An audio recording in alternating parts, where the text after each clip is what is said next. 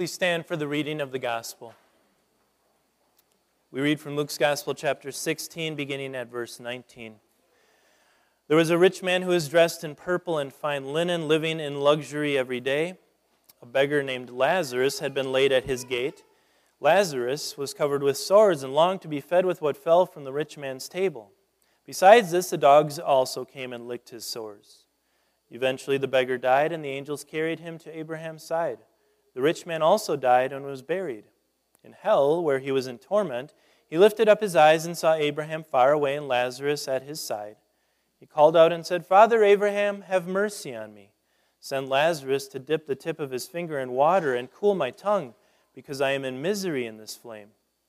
But Abraham said, Son, remember that in your lifetime you received your good things, and Lazarus received bad things, but now he is comforted here, and you are in misery. Besides all this, a great chasm has been set in place between us and you, so that those who want to cross from here to you cannot, nor can anyone cross over from there to us. He said, Then I beg you, Father, send him to my father's home, because I have five brothers, to warn them, so that they will not also come to this place of torment. Abraham said, They have Moses and the prophets, let them listen to them. No, Father Abraham, he said, but if someone goes from the dead to them, they will repent. Abraham replied to him, If they do not listen to Moses and the prophets, they will not be convinced, even if someone rises from the dead. This is the gospel of our Lord, we pray. Let the words of my mouth and the meditation of our hearts be pleasing in your sight, O Lord, our rock and our Redeemer. Amen. Please be seated.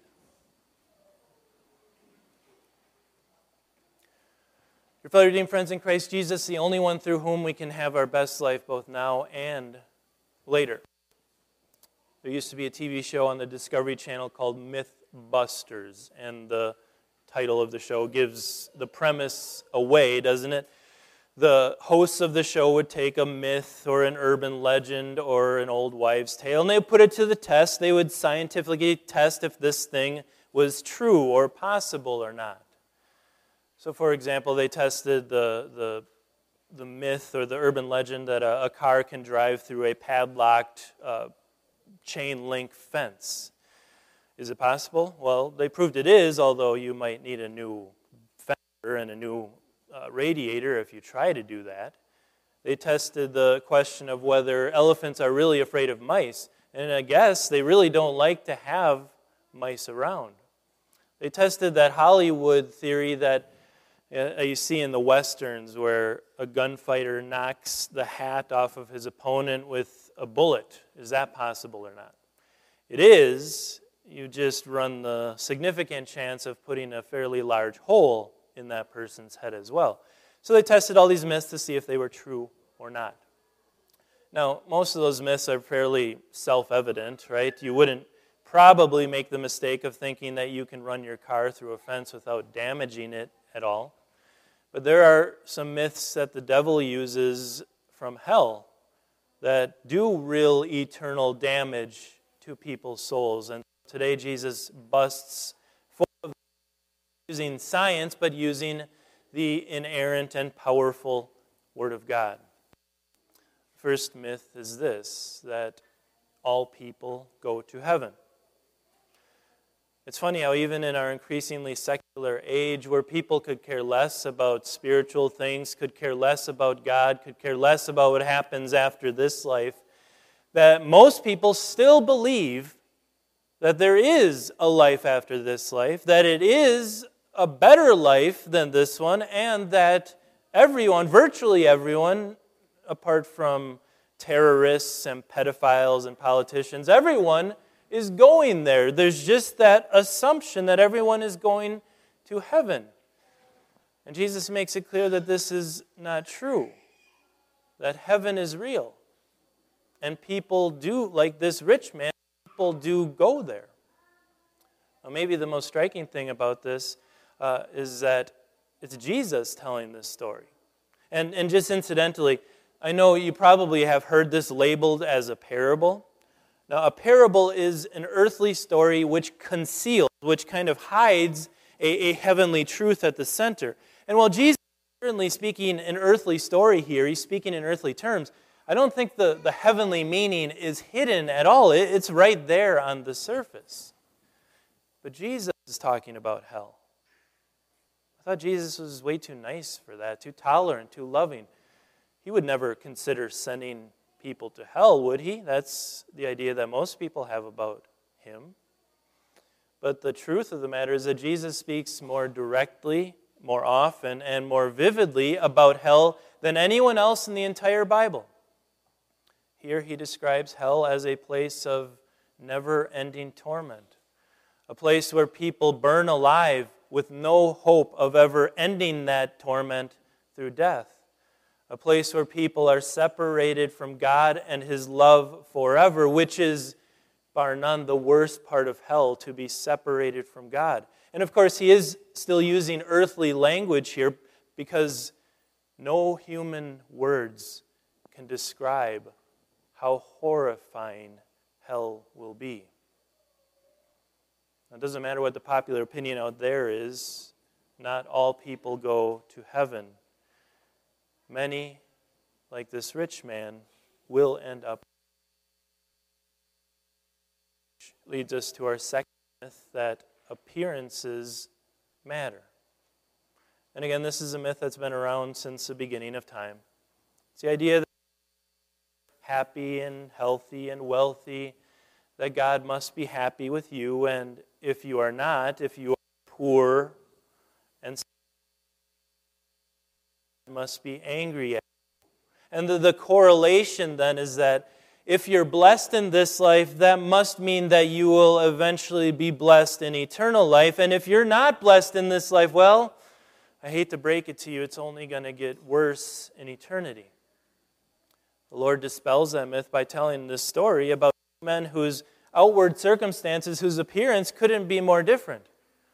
You have the rich man who, he says, lived in luxury, and that's, that's referring especially to his, his what he ate. He, at a time when most Israelites only ate meat maybe once a month, this man was feasting on a daily basis. He was having five star meals every single day, while Lazarus was just craving the crumbs that would fall from his table. And, and I can't prove this for sure, but, but I think this is true that the crumbs that are being described here would be the scraps of bread. You know, they didn't have napkins back then. So if you were rich enough, you would use, you would use the leftover bread to wipe off your hands and then just throw it on the ground. And Lazarus wanted just those scraps, the, the napkins that were being thrown away by this rich man, but, but he didn't get it.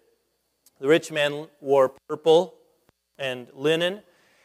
Uh, to dye something purple in those days, you'd have to squeeze a drop out of a little mollusk, and, and only a drop or two came out. So these were extraordinarily expensive colored clothes to get. And there were no practical reason to wear those types of clothes other than just to broadcast how wealthy you were. The only clothing that Lazarus got to wear were sores that were licked by the dogs. Then we that they both died. And that's all we hear about Lazarus was that he died. But the rich man was buried, which seems to indicate that there was an actual funeral, while Lazarus was probably unceremoniously tossed into a mass grave somewhere with all the other beggars. There was a funeral for the rich man. Now, I didn't watch a single second of the funeral events surrounding Queen Elizabeth II's death, but from what I heard, it was quite a show, lasting days, costing millions. Have you ever been to the funeral of a very wealthy person? Flowers upon flowers upon flowers, and every, every bouquet has a little card on it indicating who it came from so that that family can get a little bit of credit. You hear people falling over themselves, trying to give eulogies, trying to be seen and heard and heard at the, the funerals of wealthy and famous people. Even for some reason, those who speak at the, at the, wed- at the funerals of wealthy people, pastors and priests, they feel the need to focus more on, on the life of that person rather than on the life and, res- and death and resurrection of Christ. The funerals for wealthy people are, are quite a thing. But Jesus shows that appearances can be deceiving. He pulls back the curtain and he shows us what's actually happening. He shows us something that we couldn't ever see on our own. He shows us what's happening in eternity. He shows us that the tables are turned there. So, first of all, what's the most notable thing about Lazarus? It's not that he was poor, and it's not that he was likely a cripple. He had to be carried to the gate of the rich man, but that he had a name. This is the first and only ever names one of the characters in his stories or his parables, and the name, I think, tells us everything we need to know about Lazarus. It comes from the Hebrew root Eliezer, which means God is my help. A beggar with nothing of his own, who could only pray that some of the scraps from the rich man's table would be given to him, whose only, whose only uh, salve in life was having dogs lick his wounds, who probably uh, wanted to die. But God was his help, and God helped him. By giving him a name, the Lord is indicating to us that, that no matter how poor a person is, no matter how little it seems that they have in this life, if your name is written in heaven, that is all that matters. The rich man didn't help Lazarus, but, but God certainly did. The rich man is not named, though. And that's horrifying because the Lord does not know the names of the damned. You remember the other parts of Scripture, the other parts of the Gospels, where people will be pounding on the door to heaven saying, Let me in, let me in. And the Lord will say, I don't know you. Your name is not on the list. Quite a turning of the tables here. We see that when Lazarus died, the angels came and carried his body to heaven. There were no angels involved with the rich man's death because the damned don't need any help from angels to get to hell. And finally, we see the ultimate turning of the tables that now Lazarus is feasting in glory at the side of Abraham, while the rich man is screaming his lungs out in the horrors of hell. Appearances can be deceiving. And there's a lesson there for us too. You know, Paul told us if you think you are standing firm, be careful that you do not fall. Be careful that you do not think that just because you are a Lutheran and you've been confirmed and you come to church every once in a while that you can't fall from faith, that the devil can't convince you to turn from repentance and focus instead on how comfortable you are externally. Those tables can always be turned. And, and don't make the mistake of, of trivializing this either. Don't make the mistake of thinking, well, the rich are bad and the poor are, are good. Or, or wealth is no indication, or lack thereof, is no indication of where we will spend eternity. No outward appearance has any bearing on where we will spend eternity. I could be so crass as to make a, a very blunt and, and, and, kind of scary analogy. Um, almost every day, sadly, in our nation, there are people killed by drivers. it is not correct for us to say that if that drunk driver drives into a tree and kills himself, well, he must be going to hell. And it's not accurate for us to say that if that drunk driver kills a family of four, that they are automatically going to heaven. Outward circumstances do not have any bearing on where we will spend eternity. That's a myth. Which leads us to myth number three. That church is no big deal. That while appearances may not matter, church doesn't matter either. And again, this is attached to a myth that's been around as long as time has been. The idea that faith is kind of a mystical, emotional thing, that, that, that it lives inside of our hearts, and that it's kind of something that God wirelessly charges us with. Now, you may have run across people who say things like, Well, I really felt God in that sunrise, or that, that kind of Christian movie that I watched really made me feel like God was close to me. Or, you know, I, I think of God a lot. I'll, I'll get that sometimes when people find out that I'm a pastor. They kind of immediately feel the need to justify themselves. They'll say, Oh, you're a pastor? You know what? I think about God all the time too. I'm like, Great. What do you think of him? Well, I wouldn't go that far as to think anything specific about him. Okay? But I also get it when I visit the homes of people who have been neglectful of worship, of coming to church, of the means of grace. And they'll say, No, no, no, Pastor, you, you, you don't have to worry about me. I, I still have my catechism and Bible. Well, where are they? Somewhere. I still have them. Uh, I pray once in a while, especially when things get really bad in my life. I pray. Well, good. What do you pray about? Wouldn't get that specific. You say, Well, I think about God all the time. Again, great. What do you think about Him? And that's about as far as it goes. There's this idea that we can separate church from our faith, that, that church is kind of a very subjective, mystical thing that, that I have it if I think I have it. But you realize how uncertain that all is, right? You know, it, we're already bent inwards on ourselves. We're already always thinking about ourselves. Is faith one more thing where we have to look inside of us to see if we have it, where we can measure how strong it is based on how much we feel it? Faith in faith, or faith that looks inward, is, is really no faith at all. Now you might ask, where do I see this in this story? Well, one of the big questions is why did the rich man go to hell? I think probably in Sunday school, we learned that the rich man went to hell because he wasn't very nice to Lazarus. Well, we don't really see an explicit indication of that here, do we? I mean, we're, we're told the two very different stories, but can you imagine that it was the rich man who actually cleared the table and took the scraps out and threw them away? It was probably his servant. We have no indication that the rich man ever actually ran into Lazarus. We have no indication that he spit on him, that he beat him, or that he yelled at him, Get off my lawn! We don't know any of those things, nor do we have any indication that the rich man committed some other atrocious sin. That he was an insurrectionist, the worst of all sins today, right? That he was a murderer, that he was an adulterer, that he was a thief or a perjurer. We don't have any indication of that. What is the only sin that is explicitly stated in this text? It's a sin against the third commandment, not listening to Moses and the prophets.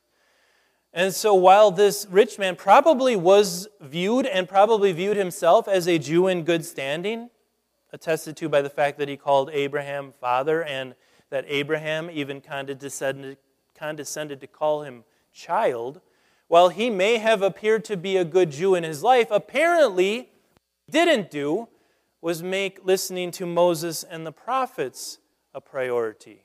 Apparently, he had no need for the means of grace. And so, what's the connection there between faith and the means of grace? Faith and church. Why is church a big deal? Well, don't get me wrong, don't misunderstand. I'm not saying that faith isn't a big deal. Faith is important, as Jesus himself says in Mark chapter 16. Whoever believes and is baptized will be saved, but whoever does not believe will be condemned. So faith is the ultimate dividing line. But this idea that faith is something that can be sustained by us just thinking about God in some vague way is false. It's a myth. Faith cannot be kept alive in our hearts without the Word any more than our bodies can be kept alive without eating food. Can you stay alive by simply thinking about food. You might be able to gain a few pounds by thinking about food, but you cannot sustain your life by thinking about it. It's a, it's a myth. The Bible is very clear about this. Faith comes from hearing the message, and the message is heard through the word of Christ. The book of Hebrews says, Let us not neglect meeting together as some are in the habit of doing, but rather let us encourage one another, and all the more as we see the day approaching. The Bible is very clear that we need to gather, we need to gather around the word, the means of grace, in order to sustain our faith. Just think about it this way where else are you going to have your attention taken off of yourself, your outward circumstances, how you're feeling in your gut today about God, and have yourself focused somewhere completely different? Not on yourself, but on the cross of Christ, which is your salvation. The strength of faith doesn't come from how we feel about it. The strength of faith comes from the fact that it is finished. Your sins have been taken away once and for all. But we all know how easy it is to forget that the moment we walk out those doors, the moment all of our troubles hit once again. The moment we sit down and watch the Packer game, how we forget that it is finished. And so, if you've ever wavered in your faith, if you've ever doubted how strong your faith is, wondered if you actually have true saving faith, then there's good news in this, busting this myth. The good news is that you don't have to look inside. The good news is that you don't have to try to measure how strong your faith is yourself. The good news is that you don't have to look at your outward circumstances and think, God has really punished me. I must have done something wrong. The good news is that you can look to something objective for your faith. If you've been baptized, then you're just like Lazarus. God has written your name in the book of life in heaven. If you heard and, and believed the words of absolution that were spoken just before, then the gates of heaven are already open to you. If you faithfully receive the body and blood of our Lord Jesus Christ here at this table, your faith is being strengthened, whether you can feel it or not because you are being directed outside of yourself, away from your sins, toward your Lord and Savior who has taken all of your sins away. Make no mistake, church is a big deal because church is where God recharges our faith. I know what some of you may be thinking as we talk about how important church is. You probably are thinking of people you love who seem to have no need who have fallen away from receiving these means of grace. And you may be thinking a lot like this rich man who is already in hell what's going to happen to them when they die?